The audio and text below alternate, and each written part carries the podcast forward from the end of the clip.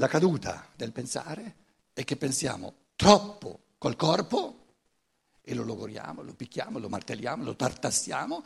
La caduta del volere è che, pens- è che voglia- vogliamo, vogliamo troppo poco col corpo. Questa è una polarità bellissima.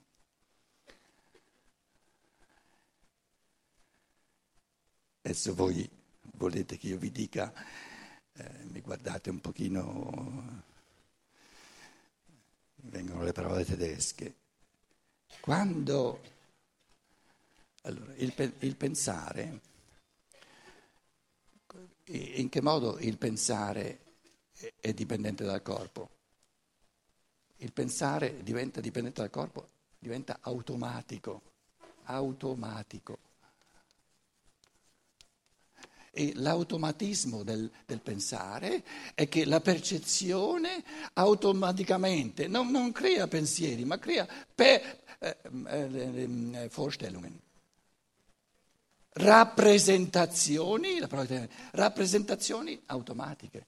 Quindi le, automaticamente, dovuto alla, diciamo, ai meccanismi di natura del corpo, delle strutture del cervello, automaticamente, in base a una percezione, sorgono automaticamente, diciamo, eh, eh, rappresentazioni senza, automatiche e queste rappresentazioni automatiche sta a dire che noi abbiamo un tipo di pensare che ha soltanto immagini morte.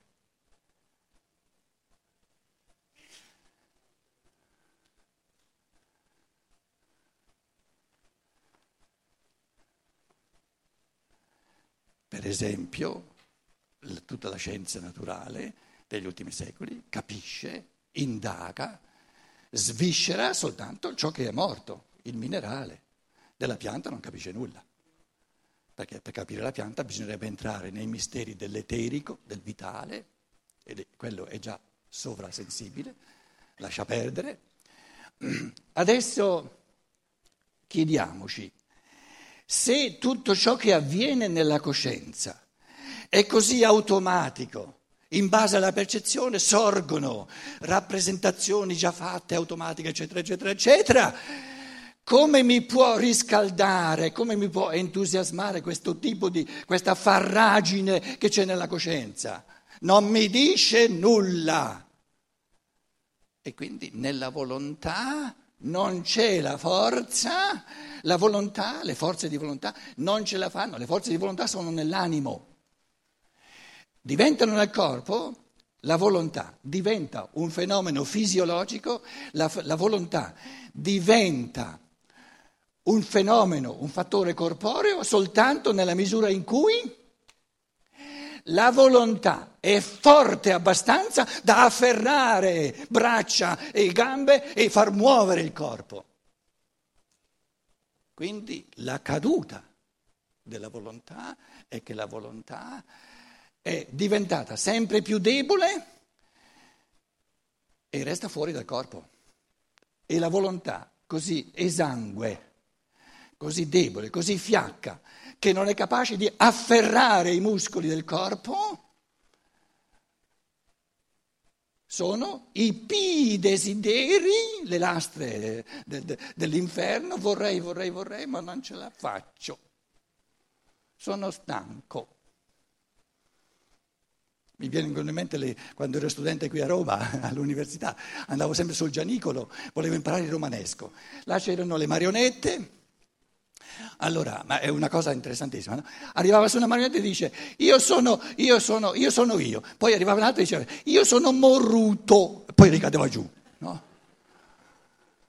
Allora, la maggior parte degli uomini oggi, quando si tratta, di donne anche, non soltanto uomini, quando si tratta di volere, sono morruti.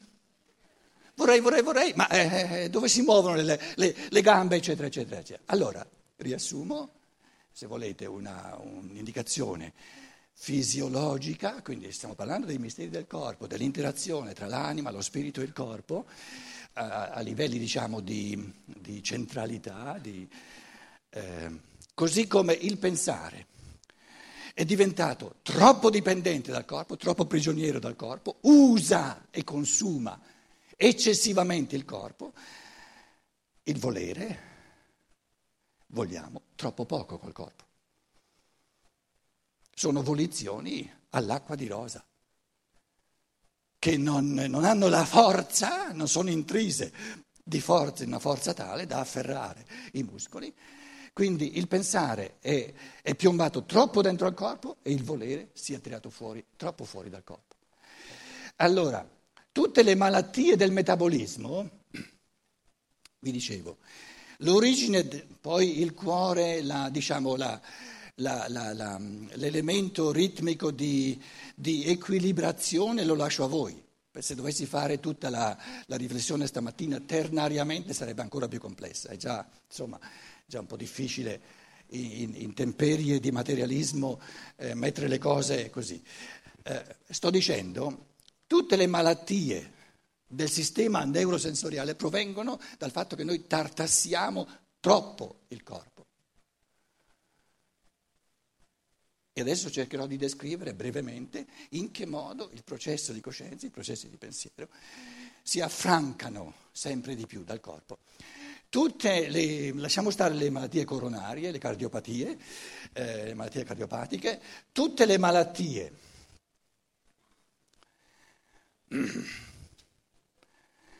del sistema metabolico, del, del, del, diciamo, della seconda, della, della metà inferiore dell'organismo, provengono dal fatto che la volontà è troppo debole.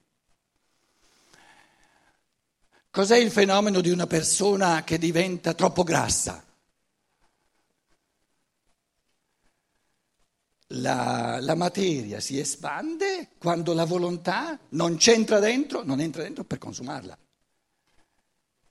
Quindi diciamo la cura della, dell'obesità è in ultima origine, ma è importantissimo andare alle cause prime, perché se, se, noi andiamo alle cause seconde è come quello che vi dicevo l'altro ieri sera già, che la locomotiva arriva sempre in ritardo, allora arrivano tutti questi, questi eh, eh, carrozzieri, bombardano la, la locomotiva, pensano che, che, la locomotiva sia, ci sia qualcosa che non va e invece eh, eh la causa è il macchinista che capito? Beve ogni giorno e siccome lui è ubriaco la locomotiva arriva in ritardo. Quindi la medicina, in fondo, adesso non voglio esagerare, però per il 95% vogliamo essere un po', come dire, eh, eh, parchi, no? per il 95% eh, eh, martella il corpo come se il corpo fosse la causa delle malattie. No, il corpo non è mai la causa delle malattie. Il corpo è il recipiente delle malattie, si evidenziano nel corpo, ma l'origine, la causa delle malattie è sempre nell'anima, nello spirito. Perché un corpo che dorme non è malato, non può ammalarsi. E quando c'entra dentro la coscienza, coscienza intendiamo dire l'anima, il corpo astrale e l'io, detto in termini di scienza dello spirito. Allora sì, quindi la coscienza interagisce col corpo, questo strumento, e se lo bistratta saltano fuori le malattie. Allora, l'obesità è un fenomeno in ultima origine di una volontà che, essendo deboluccia, per motivi che ho accennato, non ha la forza di entrare dentro ai muscoli perché una volontà che muove il muscolo lo consuma. Eh, scusate. E gli proibisce di diventare una ciccia.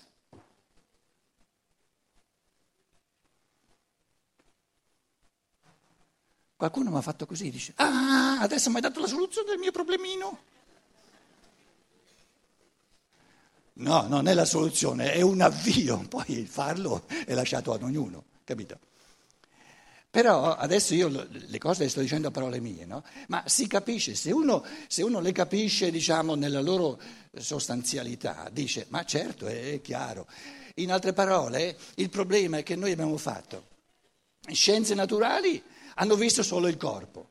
La teologia, la filosofia, no? tutta la religione tradizionale, hanno visto soltanto l'anima e lo spirito e nessuno, soltanto questa scienza dello spirito, Perciò stiamo parlando di questa scienza dello spirito. È la prima che ci dice come i due mondi interagiscono fra di loro. Perché a me che me ne frega di tutte queste belle teorie della filosofia e della teologia, se non vedo come, come interagisco con questo strumento. Io questo strumento ho, la, la maggior parte della gente eh, vive soltanto il corpo. Allora, la scienza naturale, la medicina, eccetera, eccetera, tutta una, una, una scienza, un enorme sapere sul corpo e l'anima, lo spirito. Di che stai parlando? L'anima e lo spirito. Ma i pensieri non sono un fenomeno. No, i pensieri vengono prodotti dal cervello, così come la bile, prodotta da... I pensieri sono una secrezione del cervello.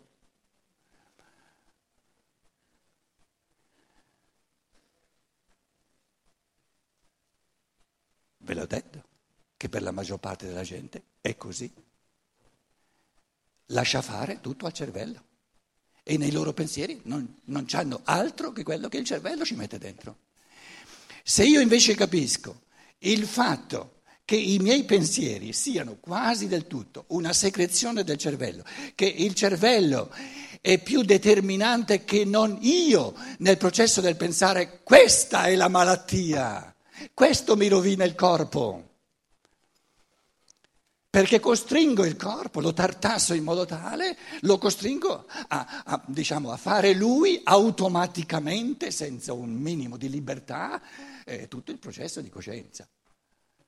Allora, che cosa aiuterà l'umanità a capire che, che questo, questo, lasciare far, fare tutto al cervello, eh, eh, come dire, non può creare beatitudine, non può creare realizzazione dell'umano? Se voi foste il, il, il grande capo, il grande capo, ve l'ho detto, il, Vangelo di Giovanni lo chiama il Logos, il grande logico, se voi foste il grande capo, adesso arriva l'umanità di oggi, dice, dice io vivo i pensieri, eh, vivo i pensieri, eh, i, i processi di coscienza come se fossero soltanto poi la neurobiologia in Germania picchiano, picchiano questi neurobiologhi. La neurologia ti, ti vuole dimostrarti che eh, tutto ciò, ogni fenomeno di coscienza, un attimo prima è successo qualcosa nel cervello.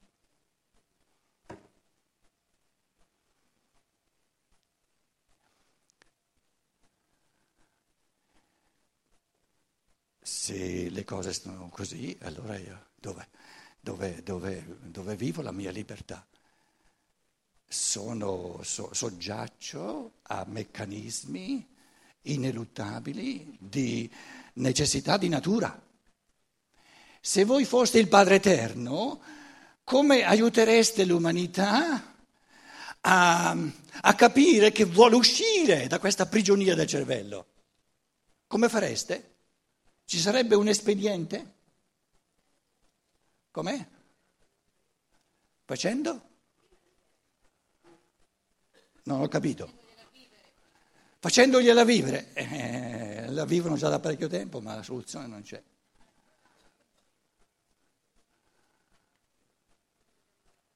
Mandandogli una malattia dopo l'altra, finché prima o poi, speriamo, si svegliano. Perché se la fisiologia non mi evidenzia che questo modo di interagire col cervello non mi sta bene, non è umano, è disumano. E, e, se non me lo evidenzia con una malattia dopo l'altra, io dico, ma continua così, dai, è più comodo in fondo. Quindi la malattia è, è l'aiuto in fondo no, della, del, dell'evoluzione a capire, guarda che se tu lasci il tuo pensiero troppo prigioniero del cervello, eh, fai ammalare il tuo corpo in continuazione e questo non lo vuoi, nessuno vuole essere ammalato e, e, e quando è finita una malattia, siccome non ha lavorato alla causa, salta fuori la, sua, la successiva, poi un'altra, un'altra, un'altra. Quindi la malattia in fondo è una, una misura pedagogica per aiutarci a svegliarci.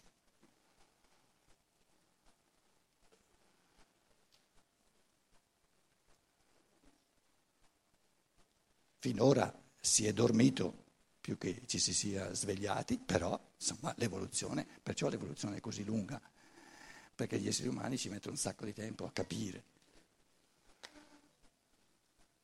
Adesso dici tu che, che, che, che da, da, scienziato di scienza dello spirito addirittura arrivi dalla Germania, eh, che, il Letta vada a Berlino lo capiamo, ma che addirittura il, il, il guru antroposofico venga dalla Germania, insomma. Allora dici, almeno se no, eh, come si fa a liberare il pensare sempre di più dal cervello, dalle strutture del cervello. Ve lo dico in una parola, in una frase. Si tratta di una cosa semplicissima, però va, va esercitata ogni giorno. Non dico di notte, ma ogni giorno. Cerca di mettere sempre più volontà nel tuo pensare.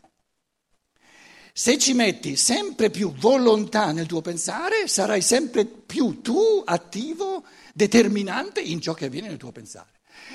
E adesso chiedo a voi, conoscete voi, ditemi due parole in italiano, due o tre, quello che volete, ma ci sono in mente due. Eh, le parole giuste sono naturalmente sempre quelle a cui sta pensando il, il, l'oratore, se no, eh, scusate, no? se no non è lui il capo. Però in, anche in italiano abbiamo delle bellissime parole che indicano questa possibilità di non restare del tutto passivo di fronte ne, ne, nel processo del pensare. Le, le, le percezioni evocano, eh, diciamo, diciamo, automaticamente rappresentazioni e in base alle rappresentazioni automaticamente comportamenti, ma io non ci sono dalla sua parte. Due parole, l'attenzione e la concentrazione. Attenzione significa comincio a metterci un pochino più della mia volontà nel, nel, nel, nel processo di pensiero. Io vi chiedo, fare attenzione a qualcosa, essere attenti ha a che fare con la volontà? E come? E come? Soltanto con l'attenzione della volontà. Io posso essere attento soltanto se attivo minimamente la mia volontà. Il corpo non mi rende attento, soltanto io posso rendermi attento e divento attivo nel pensare. O la, qual era l'altra parola che avevo detto? La concentrazione. Concentrazione significa Oh, I miei pensieri vanno sempre automaticamente in tutte le direzioni, mi, mi scappano. No? Le... Adesso voglio fare, all'inizio, tra l'altro, per noi poverelli, no? in, in, in, fase di caduta del peccato originale del pensiero, no? eh, eh la concentrazione non più di uno, massimo due minuti all'inizio, di più non si fa, non, non ci si riesce, perché i pensieri sono abituati ad andare in tutte le direzioni. Se vanno in tutte le direzioni, la volontà, le forze di volontà dentro a pensare vengono tutte, la, dispe, la, la distrazione, vengono distratte in mille direzioni. Ora, distrarre, la distrazione è un, un uccidere forze di volontà. Invece di concentrarle su una cosa, vanno in mille direzioni. Allora, concentrazione significa adesso per un minuto penso a questa cosa, e poi tutti fanno l'esercizio che ha detto il relatore, a questo pezzo di gesso e per un minuto tutti i pensieri che penso devono avere a che fare con questo gesso.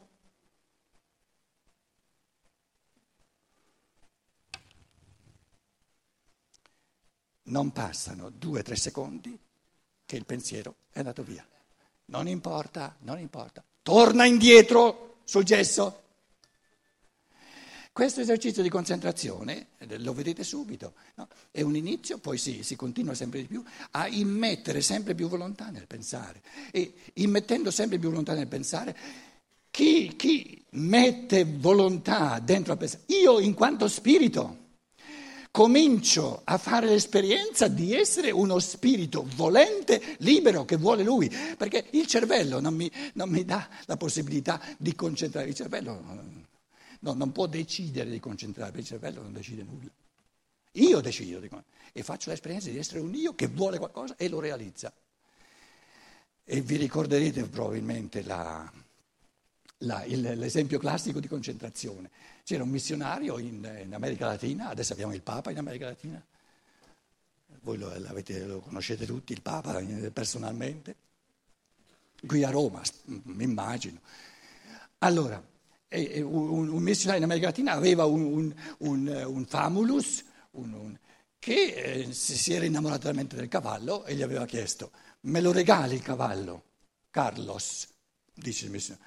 Ma certo che te lo regalo, te lo pigli se sei capace di dire un Padre nostro senza distrazione, del tutto concentrato. E Carlos dice, ma come? Devo fare solo quello per pigliarmi, per pigliarmi il cavallo? Ma volentieri, volentieri. Si concentra con le braccia, eh, perché la concentrazione del cervello non l'aveva mai, per essere proprio concentrato. Padre nostro che sei. Però mi dai anche la sella, vero? A voglia Padre nostro, il pensiero era andato alla sella, non sia mai che mi dai il cavallo senza sella. E a quel punto lì non ha preso né il cavallo né la sella.